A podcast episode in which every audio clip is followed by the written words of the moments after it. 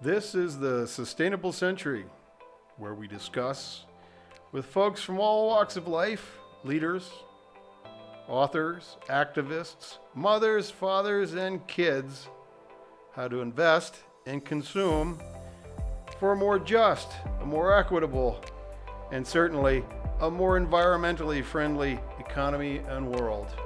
Thanks for joining us.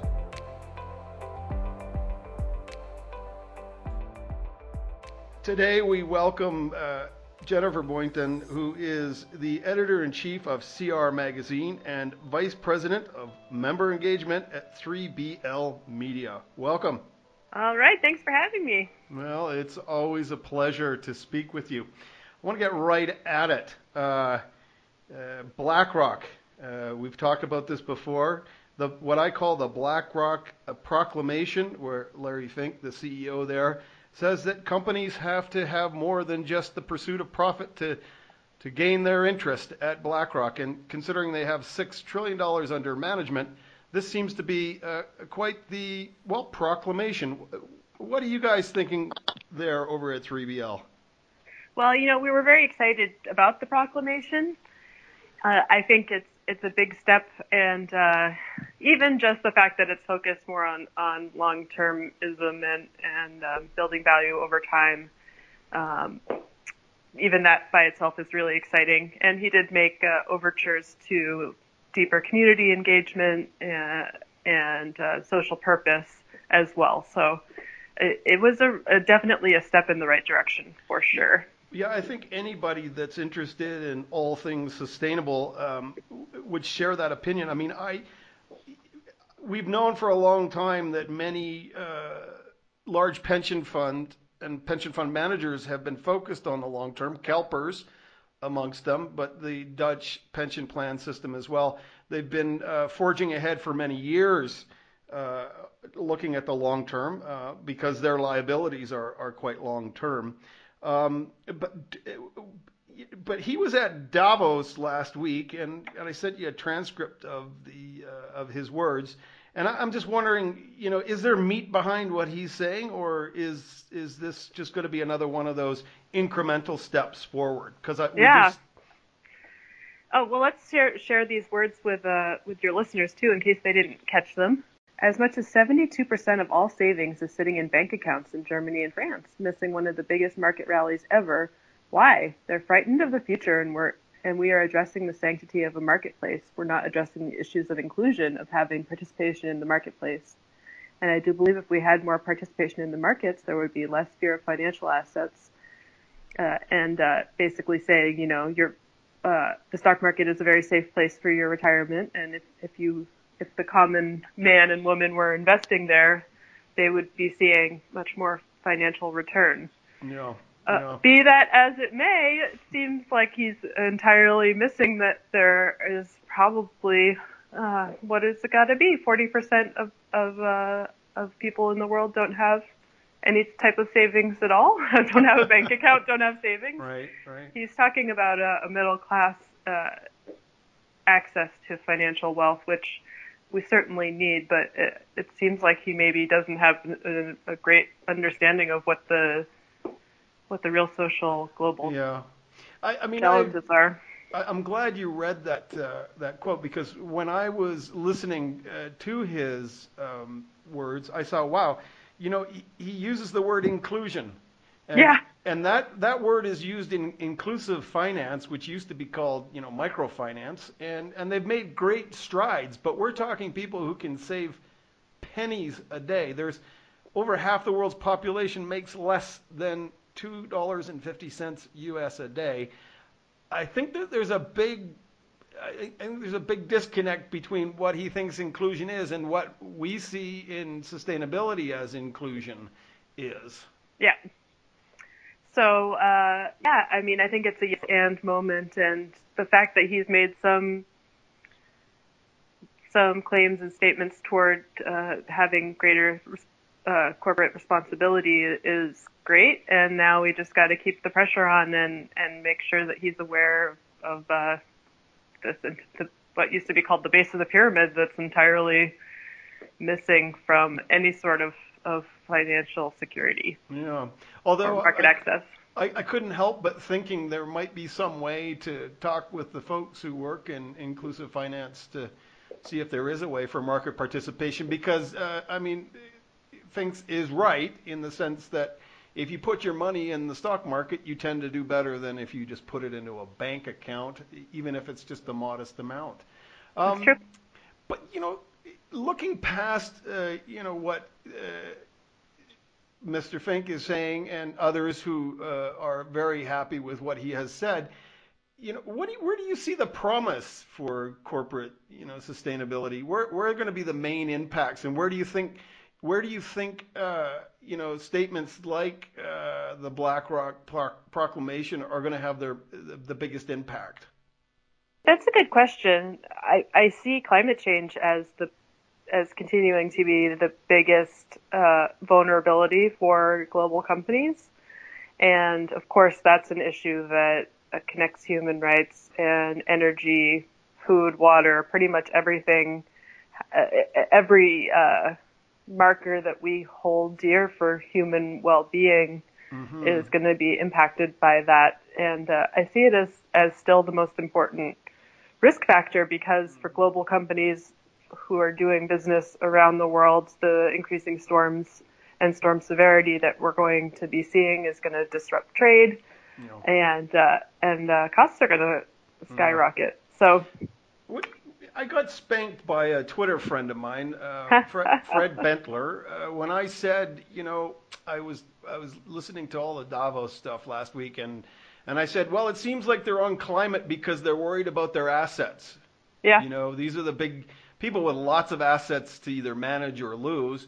And and and he he spanked me. He said, you know, that's not necessarily true. Uh, you know, if you look at the surveys coming out of Davos, you know, it wasn't just about uh, assets at risk, but it was at, you know, community and, and individual welfare at risk. Is that too cynical approach, uh, or do you actually see that people care because they care about sustainability and not just their assets? Yeah, I think it doesn't really matter. Whatever gets them to care. The messaging should be about, uh, you know, it's a marketing and communications challenge and the people who are primarily motivated by money and business uh, success. Let's get we'll give them the financial message and people who have that broader view of of human well-being and and can have their heartstrings tugged by that. We'll give them that message. So I think it's both and. Hmm. yeah, I, I, have been accused of being a cynic before, and I will be accused of being a cynic again.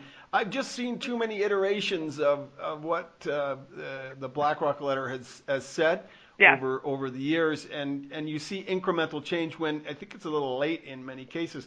I mean, you, you mentioned food, you mentioned water. I mean, these are resource issues that are going to start flaring up uh, that are already conflict. flaring up. Yeah. yeah, with the more, uh, you know, we look at the map of the world and you put little, you know, little flares up wherever they are, and you're starting to see they're joining. I mean, I don't know what to make of incrementalism in an age where we we really don't have that much time for incrementalism. Yeah, I, I agree with you on my dark days. I think I just there, there there's no choice but you know to to hope that we have that uh, things will change and work for change. My my alternative is to sit at home and watch TV, or, or, or, sit, not, sit sit sit on the the nitrogen bomb, bomb as it's falling down, right? Uh, yeah. The, the famous lines I saw that that was just the other day. But but you know you work in this you work in this field 24/7 and uh, you know I always call you like the superwoman of sustainability because Aw, appreciate that. Well, it's because I don't know you know I, I look at your pages uh, in all your different publications at 3BL Media and I go you guys are always so I don't know you're uh, optimistically critical. How's that?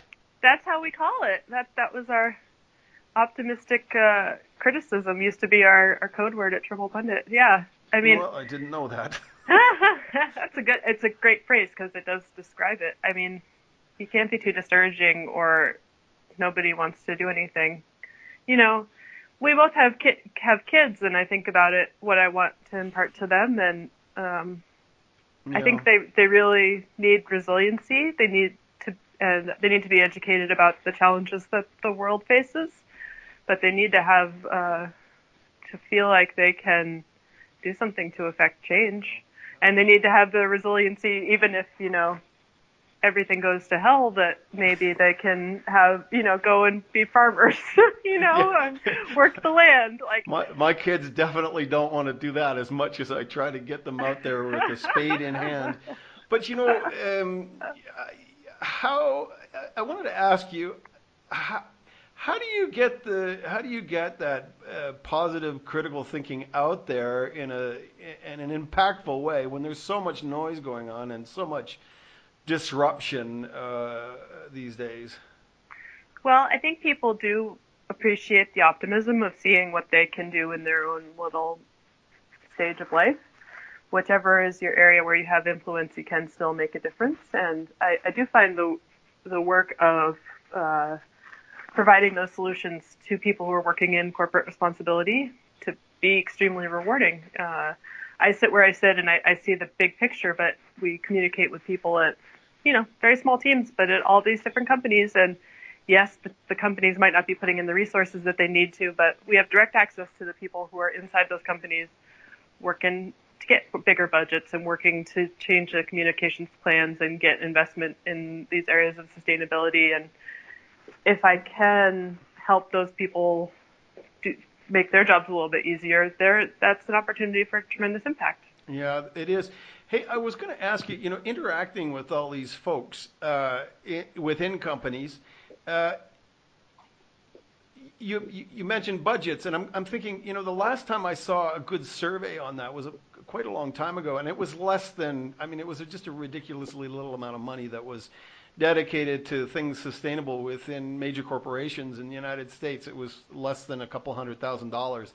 And I'm just wondering if you had any insights to that, and or is it not? A, it, is it more a company-wide thing, and you and it's really hard to disaggregate? Uh, nope, there is no data on that. I was actually just looking at the GreenBiz State of Sustainable Business Survey. Actually, in uh, the most recent survey from GreenBiz, the State of the Profession, they found that uh, the, they survey all uh, sustainability practitioners, and just looking at the ones who work for those, uh, I think it's the the G500 or the G50 uh, 250. 40% are showing an increased budget for sustainability. 42% it stayed the same as last year. 80 so 82% over, over overall are seeing the same or increased budget for sustainability, yep. which is encouraging. Do they give do they give absolute numbers? That's what I'd be interested. Oh yeah. In. Yeah, I'd, I'd really be interested in because the, the the the amount that I saw years ago was two hundred thousand, um, and that's not a lot of money. Uh, that's true. You, yeah. But you know, the average GRI or, or sustainability report for a, a, global company now is in the hundreds of thousands of dollars. But um, um, we'll maybe we'll uh, we'll look we'll, we'll table that and come back to it sometime. I wanted to ask you what's going on at your company. There seems to be lots of changes going on. You guys are a leading information firm uh, for uh, sustainability, all things sustainable, and uh, and you're seeing some changes. Thanks. Yeah, it's an, a very exciting time. 3BL uh, Media has has gone through a bunch of acquisitions over the past year and year or two. Acquired Triple Pundit. That's how I came on board, but also the Commit Forum and CR Magazine and the CR Association, among others. And uh, everything is coming together under one brand, which should make it a lot easier for everyone to understand what we're doing. We're very excited about that. And we're going to be focusing on, rather than just helping clients distribute their content about sustainability, which has been a big focus up until now, but really helping them break through uh, the noise and make that communication matter and uh, all the listeners will will see more about that in the coming month or two. And uh, we also our big uh, our big conference is coming up in October. It's the Commit Forum. It's going to be in DC, October 23rd through 25th. I'll be there uh, and uh, be on stage speaking. We're going to have panelists uh, focused on inclusion and diversity in in big companies and a lot of really detailed tracks and detailed uh, offerings for CR practitioners to help them do their jobs better. Well, that that's fantastic. I, I look forward to hopefully going and seeing you there. Yeah. It's been yeah, it's been really good speaking with you, and I think everybody should pay attention to the the new information powerhouse that 3BL is creating through CR Mag and its other endeavors. And I wanted to thank you, Jennifer, uh, for taking the time to talk with me today. Uh, always a pleasure. Always a pleasure. Great to talk to you. Okay, take care. Well, thanks for listening to the Sustainable Century podcast. If you like what you've heard, click like in all the right places. Better yet, pass the pot along. Check out my blog at the sustainablecentury.net or on Twitter at CSRCounts. Got something to say, or you want to hear somebody say something? Let me know. We can talk. And remember, it's up to us, it's up to you to make this a more sustainable world. Because, like it or not, by design or disaster, this will be the sustainable century. Thanks again. Look forward to hearing from you.